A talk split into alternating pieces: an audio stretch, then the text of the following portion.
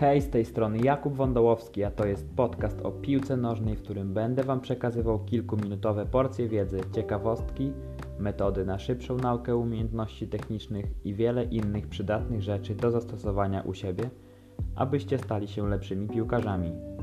W kolejnym odcinku porozmawiamy o prowadzeniu piłki. Sami wiecie, jak ważna jest to umiejętność w futbolu.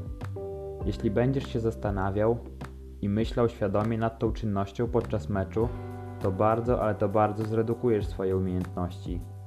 Cała sprawa polega na tym, abyś robił to nieświadomie i nie patrzył na piłkę podczas biegu z nią.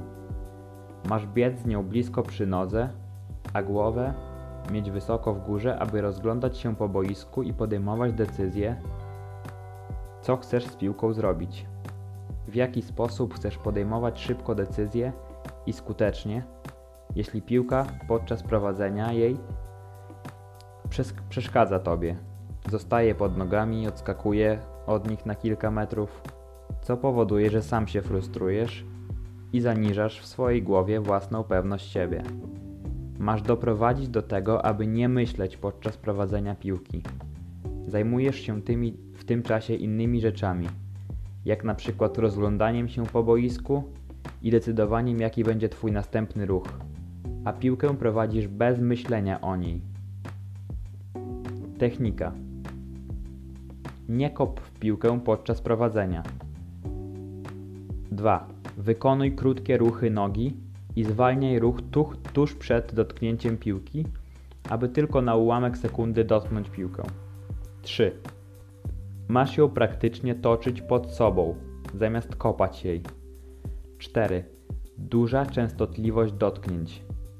5. Uderzaj w środek wysokości piłki, aby nie podbijać jej. 6. Jeśli prowadzisz piłkę zewnętrzną częścią stopy, kontakt z nią w okolicy małego palca u stopy.